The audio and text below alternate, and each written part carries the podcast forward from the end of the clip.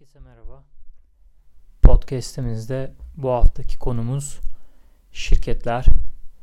Şirketleri ne bir arada tutar? Buna e, toplumları neler bir arada tutar? İşte modern toplumun tarım medeniyet öncesi toplumdan farkı. Bunlardan başlayarak gireceğiz bu konuya. Durkheim diye bir abimiz var. Sosyolojinin babalarından 1858 doğumlu. Şimdi bu abimiz e, mekanik dayanışma ve organik dayanışma diye kavramlar ortaya atıyor. Mekanik dayanışmada herkes aynı işi yapıyor. Dolayısıyla insanları bir arada tutan şey bu ortaklık. Atıyorum avcı toplayıcı da herkesin avcı olduğunu düşünün. Erkeklerin avcı, kadınların toplayıcı. Ya da medeniyetin ilk zamanlarında herkesin çiftçi olduğunu düşünün. Burada böyle bir yapı var. Organik dayanışmada ise artık meslekler ortaya çıkıyor. Dolayısıyla uzmanlaşma var. Burada da işte organik kelimesi organlardan geliyor gibi düşünün. Çeşitli organlar var. Herkesin uzmanlığı farklı. Bu iki yapının arasındaki farklardan biri mesela cezaların ağır veya hafif olması. Mekanik dayanışmada yani eski toplumlarda cezaların çok daha ağır olmasını bekliyoruz. Neden? Çünkü bir kişiyi direkt olarak topluluktan, o köyden mesela atabilirsiniz. Belki idama çarptırabilirsiniz. Çünkü herkesin fonksiyonu birbirinin aynısı. O adamın e, toplumdan kaybolması hiçbir şey değiştirmiyor işlerin. Organik dayanışmada ise cezalar daha ziyade düzeltici. Çünkü herkes zincirin bir halkası, bir parçası. O yüzden kolayca o kişiyi söküp atmak mümkün değil. Şimdi buradan e, şirketlere geçecek olursak bu uzmanlaşma olayı şirketleri doğuruyor. Neden? Çünkü önceki yapıda kimsenin herhangi bir ekstra vakti ya da uzmanlığı yok. Herkes ekiyor, biçiyor kendine kadar vesaire. Ama tarımın ilerlediğini düşünün. Tarımda makineleşmeyi düşünün, modernleşmeyi düşünün. Bir kişi aslında belki 100 kişiyi, 1000 kişiyi, bugün çok daha fazla kişiyi doyuracak kabiliyete sahip. Bu olduktan sonra da diğer kişiler boşa çıkıyor. Ve e, işte kunduracı oluyor. Atıyorum köyden bahsediyoruz. Birisi doktor oluyor. Bir tanesi köprü yapıyor. Bu tarz işlere bakıyor. Yaptığı hizmet karşılığı da mesleği karşılığında da karnını doyurabiliyor. O çiftçi onlara bakıyor oluyor. Gıda açısından bakarsak. Uzmanlaşmanın sonucunda da şirketler ortaya çıkıyor. Neden? En basitinden bir kalem imalatını düşünelim. İşte bir kişi kapağı ile ilgili bir ekspertizi uzmanlığı var. Bir tanesi içine o grafit nasıl konuyor. Bir tanesi o kalem oradan nasıl çıkıyor. Ahşap kısmı birleşiyor, kesiliyor. Hattan atıyorum uzun bir vaziyette çıkıyor. Bunlar kesiliyor. Bilmem ne. E bunların hepsini bir kişi biliyor olsa zaten şirket kurmaz. Hepsinin e, know-how'ı bende olsa ve e, üretebiliyor da olsam bir şekilde makinem olsa zaten tek başıma yaparım bu işi. Ama insanların birbirine ihtiyacı olduğu için modern toplumdaki her konuda olduğu gibi bu insanlar bir araya gelip bir şirket kuruyorlar. Şimdi burada bu kavram önemli. Bir araya gelip kuruyorlar. Şirket soyut bir kavram. Yani çatal, kaşık, elma, armut gibi somut bir olgu değil.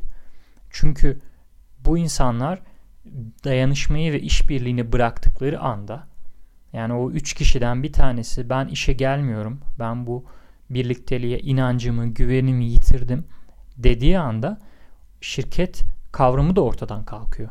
İşte soyuttan kastım bu. Bu insanlar her sabah kalkıp buna inanarak bir araya gelip onun imalatını yaptığı sürece o şirket var. Kaybettiği anda da bunun varlığını inkar etmeye başladığı anda da puf diye o şirket ortadan kalkıyor. Şimdi 10 bin kişilik, bin kişilik vesairelik şirketlerde, yüzlerce insanların olduğu şirketlerde bunun biraz daha değiştiğini söyleyebiliriz. Tabii ki sabah ben kalkıp yarın işe gitmesem e, şirket çökmez. Onun yerine tam tersine ben kovulmuş olurum. bana patlar yani. Öyle bir şey yapmayın. Öyle bir propaganda da yapmıyorum burada. E, ama bu öz e, hala var şirketlerde. Şirketleri yine çalışanların e, inancı ve güveni bir arada tutuyor. Ancak biz bunu e, kavrayamadık. Bence biz e, bu kurumsallığı, iş etiğini oturtabilmiş milletlerden değiliz. Yani bu konuda Avrupa'ya, Amerika'ya, Uzak Doğu'ya göre bence çok daha geriyiz. Çünkü bizde hala çoğu e, şirket despotluk, zorbalıkla yönetiliyor. Çalışanların keza davranışları hep e, yükselme, hırs üstüne çok bireysel hedefler var. E, şirketin ne olduğunu kavrayabilmiş değil kimse. Ne yöneticiler ne çalışanlar bu bahsettiğimiz özü kavrayabilmiş değil bu işin bir inanç ve güven işi olduğunu. Çünkü adam diyelim çalışan sadece yükselmek istiyor. Yükselim, yükselim, yükselim, yükselim. E tamam oraya geçtin. Peki şimdi ne yapacaksın? Yani şirketle ilgili kafanda herhangi bir olgu yoksa oraya geldikten sonra yapmak istediğin şeyler yoksa benimsemiyorsan, inanmıyorsan o halkayı işte atıyorum o kalemin e, imalat adımlarını o resme dışarıdan bakamıyorsan oraya geldikten sonra da çok bir fayda sağlayamayacaksın. Şirkete fayda sağlayamadığın zaman da kendine fayda sağlayamayacaksın. Çünkü neticede maaşların ödenmesini sağlayan şey de o ürünün ya da hizmetin vesairenin günün sonunda ortaya çıkması, bunun satılması, elde edilen paranın da çalışanlara, yöneticilere, patronun bu şekilde dağıtmasıyla oluyor bu işler. Ama bu büyük resmi görebilen kimse yok.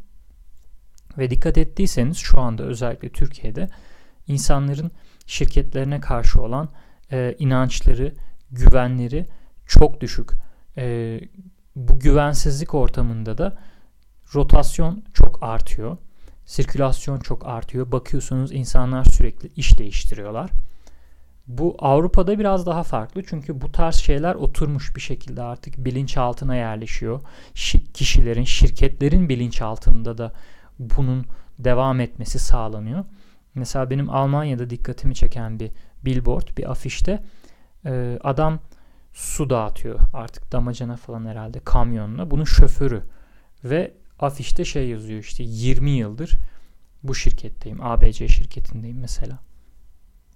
Ve adam bunda gurur duyuyor. Bu da billboard'a konmuş. Yani şirketin övündüğü nokta çalışanının onunla 20 yıldır beraber olması. Böyle bir billboard'u bizde yapsalar afişi milletler yani ne alaka? E yani orada 20 yıl çalışıyor olmanın şeyi ne, reklam yapılacak yanı ne diyebilir. Ama onlar işin özünü yakalamışlar. O adam 20 yıldır o şirketle ise Demek ki şirket tam böyle tanımını hak eden bir şirket. İnanç ve güven üstüne kurulu bir şirket. Bu bizde yok işte bu tarz bir şey. İşin başka bir boyutu bizde uzmanlaşma da yok. Uzmanlaşma dediğimiz şey az önce bahsettiğimiz gibi sosyolojinin organik dayanışma teorisinde zaten modern toplumun temeli, e, şirketlerin de temeli uzmanlaşma olmadan dolayısıyla siz tam anlamıyla modern bir toplum olamıyorsunuz ya da tam anlamıyla modern, düzgün, tanımına uygun, uzun ömürlü şirketler yaratamıyorsunuz. Bizde uzmanlaşma gerçekten yok. Çünkü biliyorsunuz insanların işe alınmaları vesaireleri liyakata göre olmuyor. Çok farklı etkenler var. İşin e, politik kısımlarına hiç girmeyeceğim. Ama bizde işinde uzman olan kimse yok. E, çalışırken de herkes her işi yapsın şeklinde bir mentalite var her yerde. En kurumsal dediğimiz çok büyük şirketlerde dahi böyle yani. E, bu da tabii ki e, şirketlerin başarısını, uzun ömürlülüğünü, sağlığını etkileyen ve dolayısıyla keza çalışanların sağlığını, akıl sağlığını, artık fiziksel sağlığını, stres seviyesini, e, kazandığımız paraları, gelecek kaygılarımızı, her şeyi etkileyen şeyler. Yani bence bunun temelinde işte bu uzmanlaşma eksikliği ve şirketlerin inanç ve güven temelleri üstüne kurulmaması yatıyor. Benim bu hafta söyleyeceklerim genel olarak bunlar. Ee, bir şirket kavramına daha böyle temelden bakalım istedim. Çok spesifik şeylerden bahsetmeyeceğim. örnekler, işte şirket tipleri vesaire ne oluyor, ne bitiyor, e, kurumsal şirketler girmeyeceğim. Bitirmeden bir de e, referanslardan bahsedeyim. E, Alt Shift X diye bir YouTube kanalı var benim çok sevdiğim. Bu Durkheim'in teorisini ben oradan dinledim. Bu podcast'i yapmadan önce biraz hazırlanmak adına. Tüfek, Mikro ve Çelik var. Çok sevdiğim bir kitap. Pulitzer ödüllü bir kitap. Kesinlikle tavsiye ederim. Bu tarz şeyler o kitabın içinde çokça mevcut. Çok da keyifli bir kitap. Hiç sıkılmadan okuyabileceğiniz.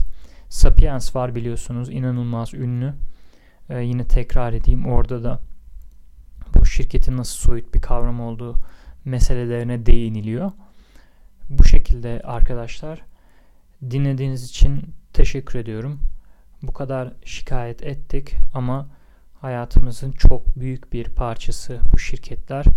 Yarın kalkıp yine işe gideceğiz. Yani yapacak bir şey yok.